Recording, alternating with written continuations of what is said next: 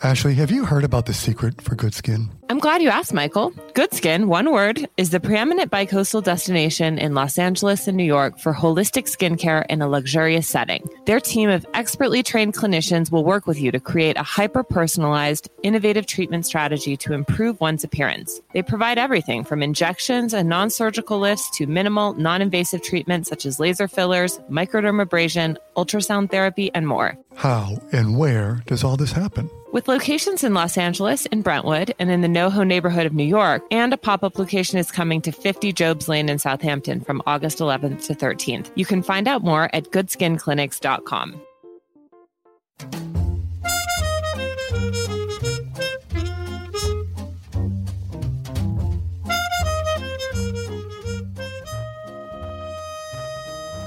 Happy Saturday. It's July 31st, 2021, and you are listening to Morning Meeting. I'm Ashley Baker, the style editor of Airmail. I'm Michael Hainey, one of the deputy editors here at Airmail. Welcome to the show. Michael, how is it possible that we only have one day left in July and then it's August and then summer is essentially over? How is it possible that you like are a downer immediately?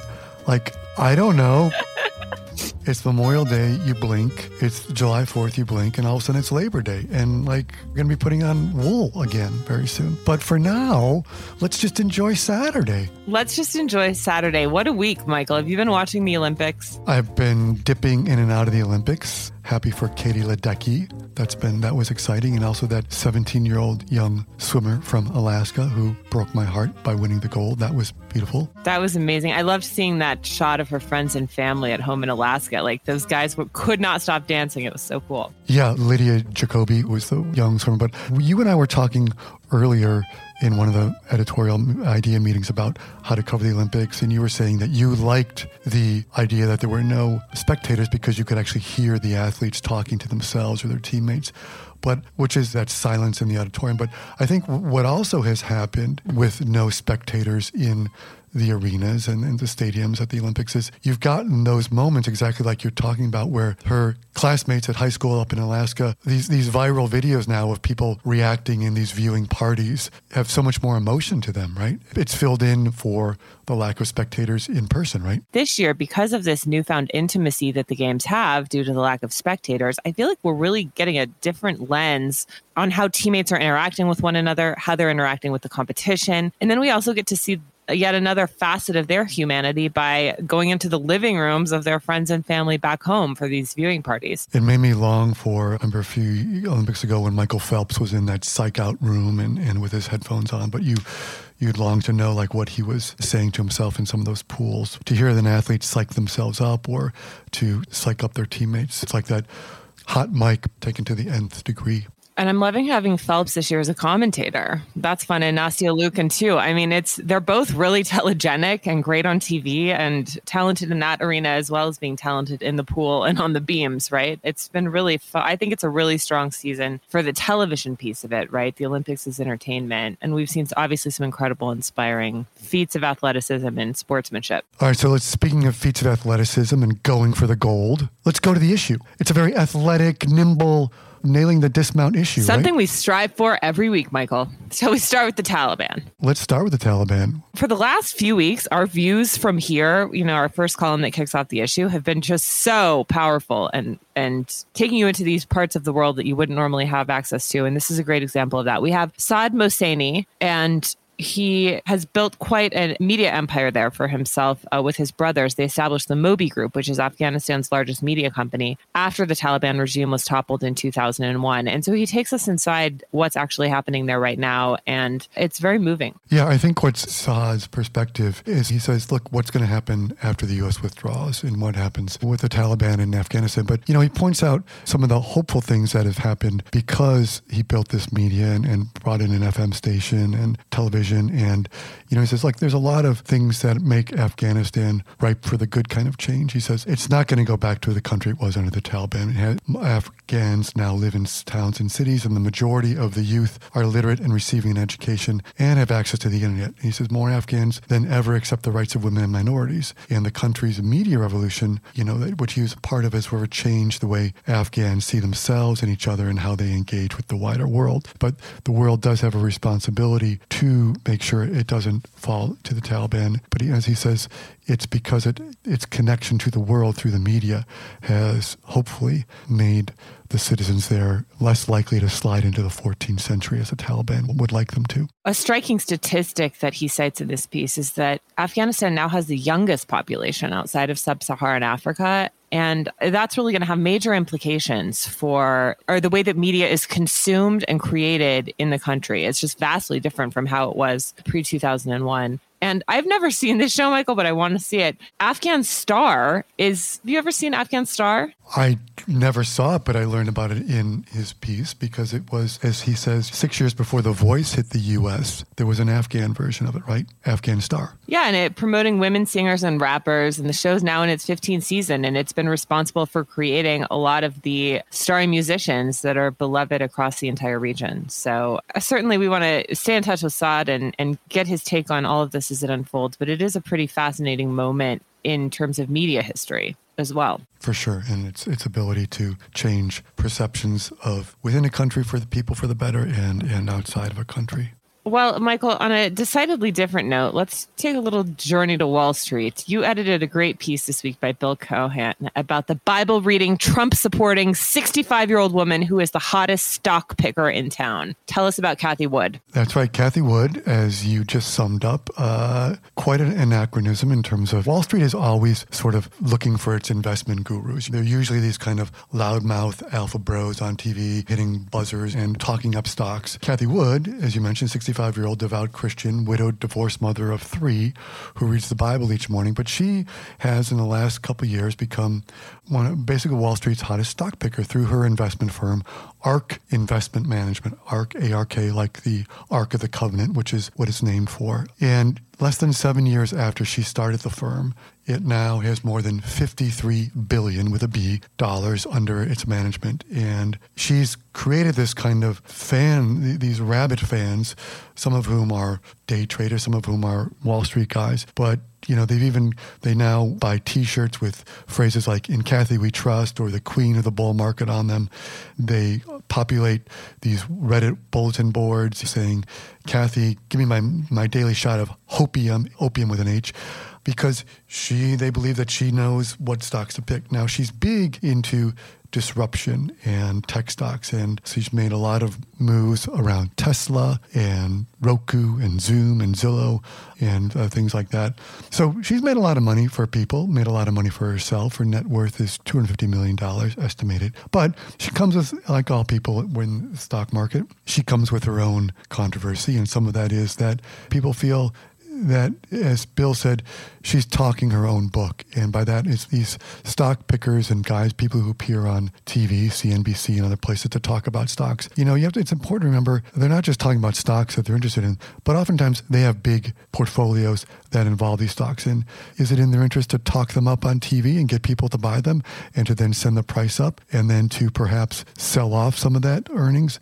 It happens as Wood has done with some of her stocks. It doesn't make it wrong.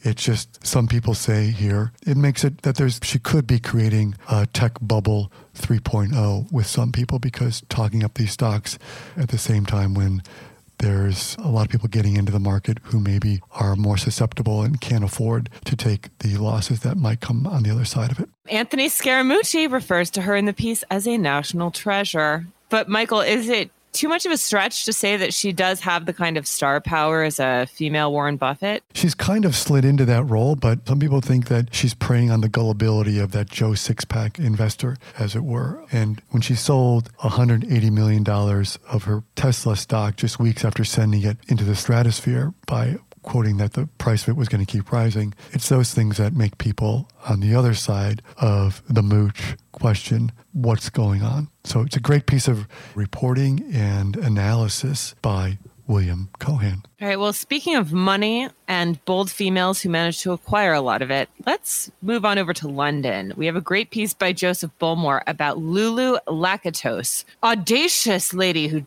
posed as a gem expert and swapped $5.8 million worth of diamonds at Boodles in London.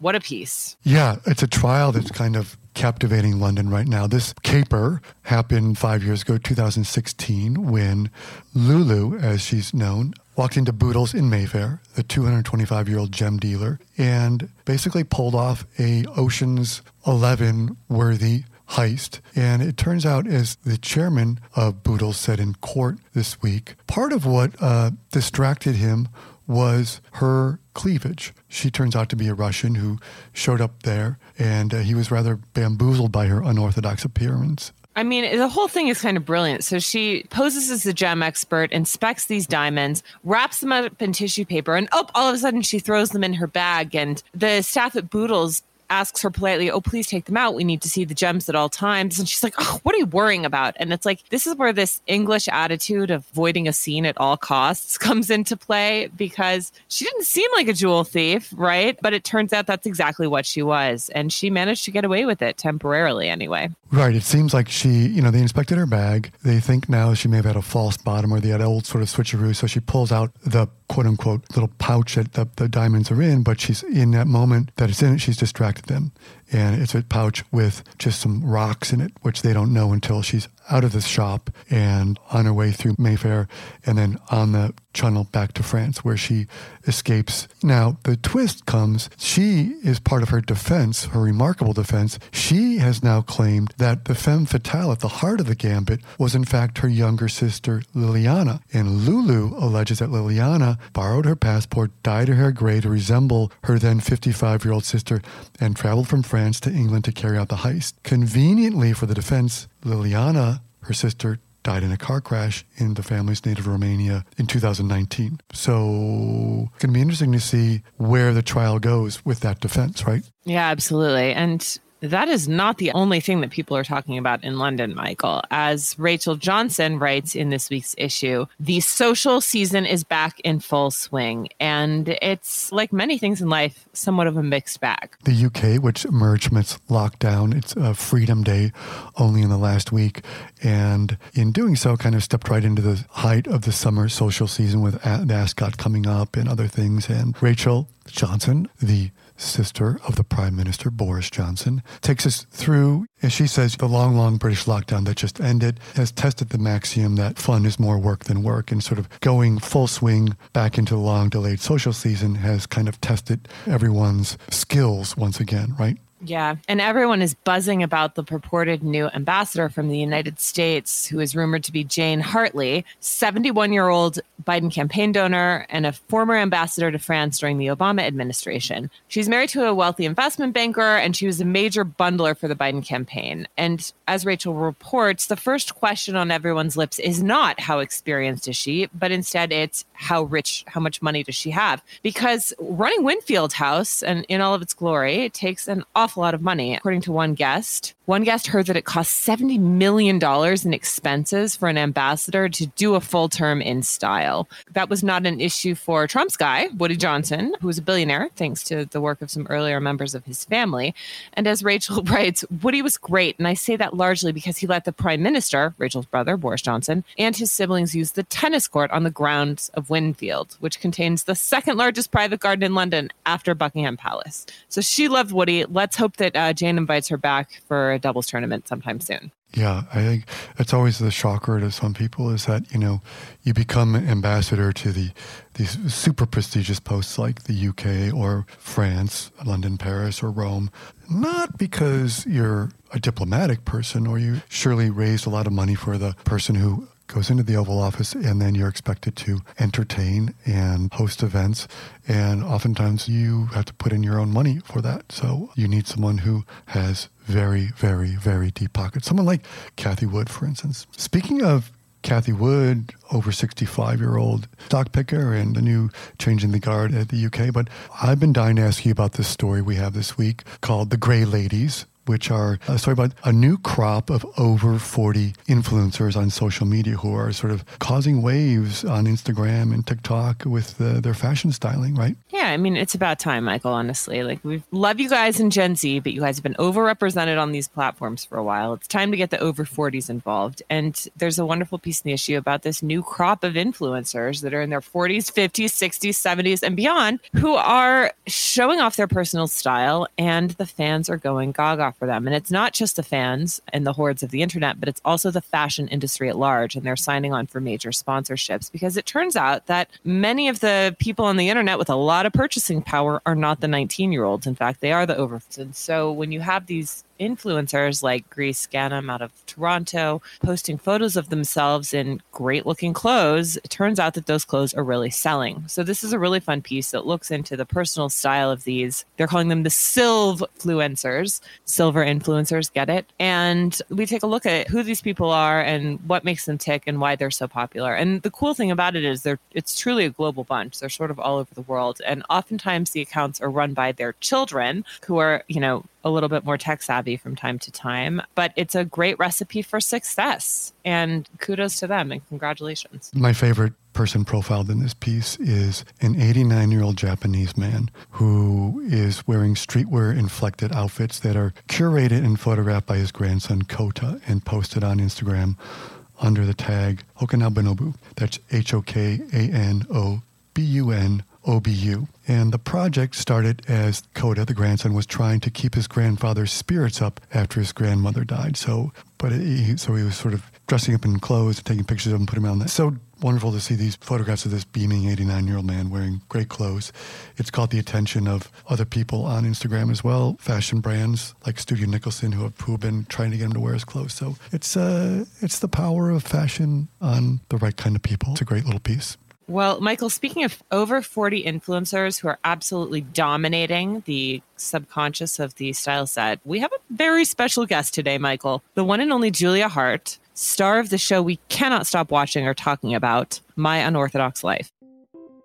Michael, let's take a break to discuss some pressing matters. Good skin. Are you talking about that elusive thing that everyone seems to want, or the new bicoastal destination for holistic anti aging treatments? Both. At Good Skin's clinics, the cosmetic effects of aging can be addressed in a healthy, thoughtful, natural manner. Fractional laser treatments, the latest developments in injectables, and PRP microneedling are only some of the services available to ensure that you look and feel your very best. Goodskin's clinics are located in the Brentwood neighborhood of Los Angeles and the NoHo area of New York City. A pop up location will open at 50 Jobs Lane in Southampton from August 11th to the 13th. You can learn more or book an appointment at goodskinclinics.com. See you there. Well, we're so happy to have you here. Everyone is talking about My Unorthodox Life, your new show on Netflix, of which you are an executive Yay. producer. It's nine episodes, it's unscripted. People are calling it a new type of keeping up with the Kardashians because every personality in your family factors heavily on the show and is compulsively interesting and watchable. So, oh, thank you. I want to know first of all, give our listeners a the sort of the story of your last 10 years how you left the community oh. the orthodox community that you were how in How many hours is the show so eight years ago you left your community you began a new career in fashion you started a shoe line you became the creative director of la perla you met a wonderful man whom you married silvio who was in the show whom we love and you are now the ceo of elite world group which is a massive modeling and talent agency and now you are the executive producer and star of a netflix show how did this all come together in eight years Julia, have you always had this many ideas? Have you always been this prolific? I've always had all of these things in my mind, and that's where the torture came in because I had all of this in my head. I was drawing and designing for nobody because I wasn't supposed to be interested in fashion. And I wasn't, I was supposed to be content with being a wife and a mother. And believe me, I love being a mother. I didn't love being a wife so much, but that wasn't because of my ex husband is a lovely person. We're really great friends. Like We'll go out to dinner together. He's a lovely, wonderful human being.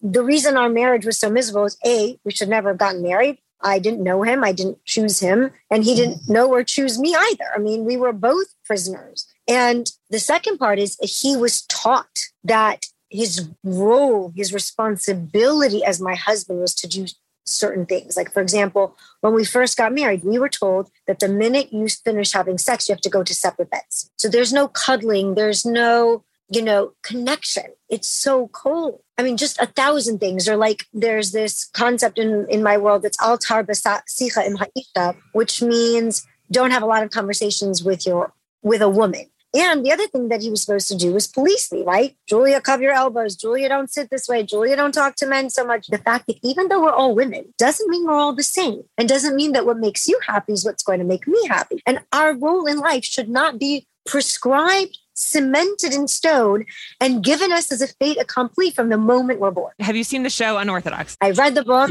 and I saw the show. What was going through your mind when you first encountered her story? I was just so happy that someone was saying something and see how much she got attacked. I mean, she really got attacked and she didn't stop. And that to me is the ultimate in bravery. So that's a question I had, Julia, for you, because they dispatch Moishi, who I call Bad Moishi, because he likes to gamble and smoke and drink, and he sort of goes. Was there ever anyone dispatched after you to sort of bring you back to the fold? Nobody was dispatched after me. What I had occur instead was that other than three people, everyone dropped me like a hot potato.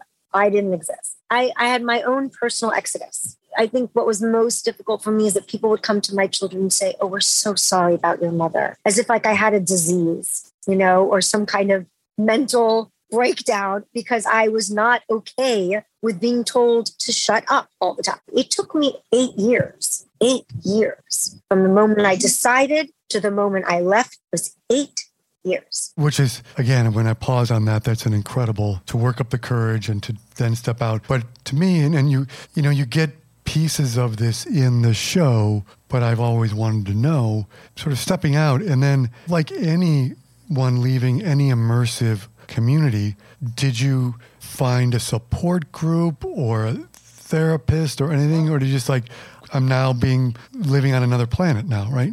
No, such a great question. I love that you asked that because it was such a difficult and I don't think people understand what it's like because you're not equipped to live in the outside world. And that doesn't mean that everyone in my community is unhappy. I don't think everyone in the 1800s was unhappy.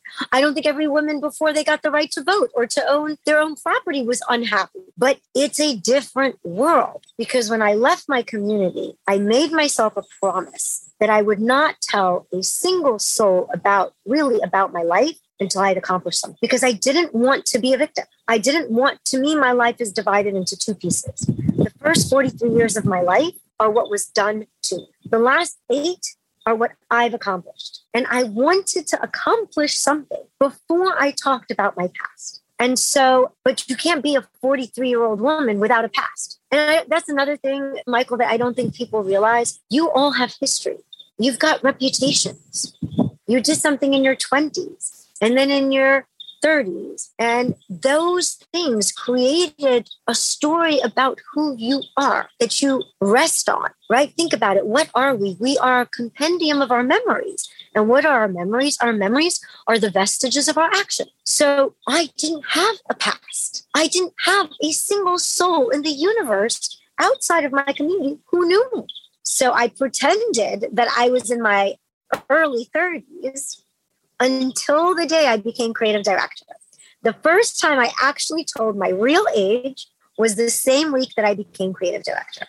What happened was when I took over Elite World Group, I met women from all different walks of life, from every ethnicity and culture and sexual orientation. And I heard their stories. And I realized that even in this world, even in the 21st century, there are so many women who are told their entire lives be polite, be nice, wait your turn, ask permission. I don't see men being told that thing. No offense, Michael, but I don't see men being told those kind of things. And I realized that I don't have a choice. This is a story I have to tell because I did it. I changed my life 43 without a college degree, without an education, without knowing a single human being in the outside world. So if I can do it, if this crazy bitch can do it, anyone can do it. I think, Julia, you just encapsulated the attitude that people just love about you, right? You have this totally magnetic personality and you're so fun to watch and you're so positive. But you can have more. Think about, I keep on saying this over and over again. I was just reading about Germaine Greer, who was in the 70s and was this massive feminist. And I was reading about her. And she writes that in 1970, women working at the BBC still weren't allowed to wear trousers, and women were refused mortgages and their own right and required the signature of a male guarantor. That's 1970. We're talking 50 years ago. Now, those people who demanded that they can wear pants, which by the way, I'm in my world, you're not allowed to do. Those women who demanded that they should have equal rights, that it doesn't mean that they have to live under a man's rule. Were they claiming that all women who live that way were unhappy? No, it doesn't have, I'm sorry, excuse my language, it has shit all to do with who's happy and who's not happy. I don't, you want to be happy? Fantastic. I want your daughters to have more than you. I want them to be happy because they can be wives and mothers and professors and lawyers and presidents if they want to. I want them to know they can have everything. And that's what it's about. Well, Julia, thank you so much for speaking with us. Thank you. Thank you guys so much. It was really fun speaking with you. I appreciate you giving me the time and I hope to see you soon. Thanks so much. Absolutely. See you at Fashion Week. Bye. Bye bye. Thank you. Well, Michael, I want to get one of those bracelets that says WWJD, standing for What Would Julia Do? I love this woman. I think she'd tell you just to get really high heels. All right. So before we head off into the weekend, our last day of July, anything at all to recommend? I do. I have one thing to recommend, but before I get to that, I need to make a quick amend. Last week, in my enthusiasm for my recommend, a very astute, couple few astute listeners point out, I failed to mention the name of the film I was so passionate about, which was Le Cercle Rouge, The Red Circle and you can find it on Apple Plus TV. That's where I was able to watch it, so highly recommend that. But my choice for this week is I think it's a timely one in some ways. I don't know if you saw the news this week that they set the date for a concert, a free concert in Central Park, August 21st. It's going to be We Love New York City, the homecoming concert. It's got an incredible lineup. Everyone from Bruce Springsteen to LL Cool J, Elvis Costello, Carlos Santana, Andrea Bocelli, even Barry Manilow. It's going to be produced by Clive Davis, and it's going to be free to anyone who's vaccinated. So you've got that coming up in a few weeks. But if you want a great kind of look back at something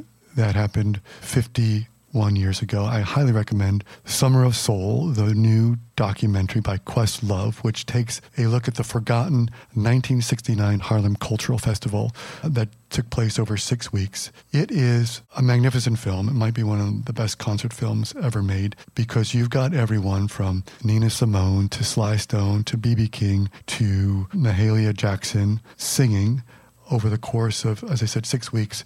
There's so many powerful moments in this film. But what's amazing is it had, all this footage was shot and then it sat in a basement for 50 years until Questlove put it together. And he not only puts it together, but really, really brings a nice context to it by cutting back and forth to some other archival film and, and locating it. You know, this was the summer after Martin Luther King had been shot. Neil Armstrong was in that same summer landing on the moon. The riots had only just happened. And uh, it's a beautiful powerful, lovely, life affirming, joyful film.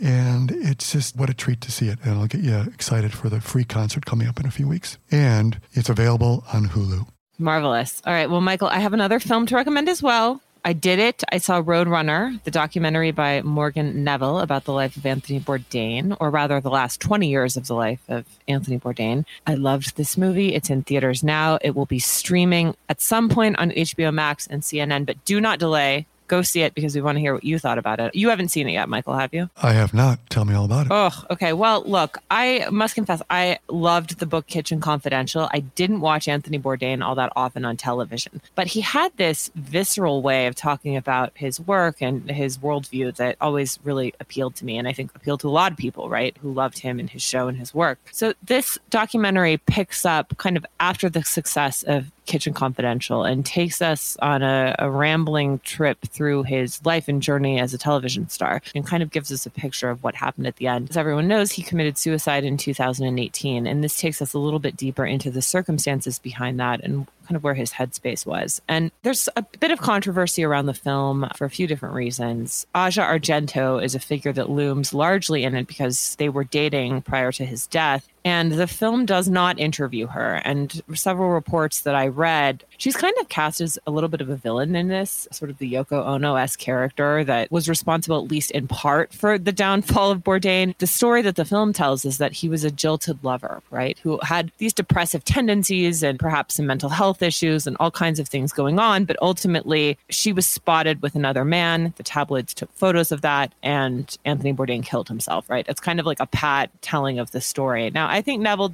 does his best to try to give a little bit of nuance there, but because her voice isn't in the film, it's a little questionable. Anyway, so there we go. But what I love about this movie is it really reminded me of why I think Anthony Bourdain has such resonance as a cultural figure, which is that so many of these icons of culture that we look to now promise to have answers, right? Or they promise to take us on the path towards a better life, right? And Bourdain never did that. He never promised that. I think why we all liked him is because that he was going out there in search of, of answers, right? He was a questioning spirit he was a storyteller and someone who was on a perpetual life journey, but he never really thought that he never promised or suggested that finding those answers or gaining that information was going to make life any easier or better. Anyway, highly recommend it. It's a great opportunity to revisit his work and to remember why he was such an important guy. Lovely. Thank you.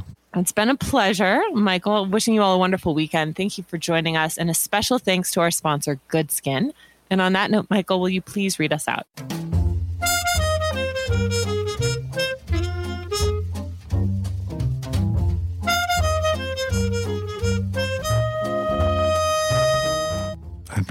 To. Morning Meeting is produced by Airplay Productions and edited by Jesse Cannon. Our co-editors are Graydon Carter and Alessandra Stanley. Our chief operating officer is Bill Keenan, and our deputy editors are Nathan King and Chris Garrett. Our CMO is Emily Davis, and our music supervisor is Randall Poster. The theme music is The Cute Monster by the Buddy Collette Quintet. A new edition of Airmail is published every Saturday, so please do subscribe and enjoy all our stories on airmail.news, which we update every day. You can also find us on Twitter and Instagram at Airmail Weekly. We'll be back here next Saturday with another edition of Morning Meeting.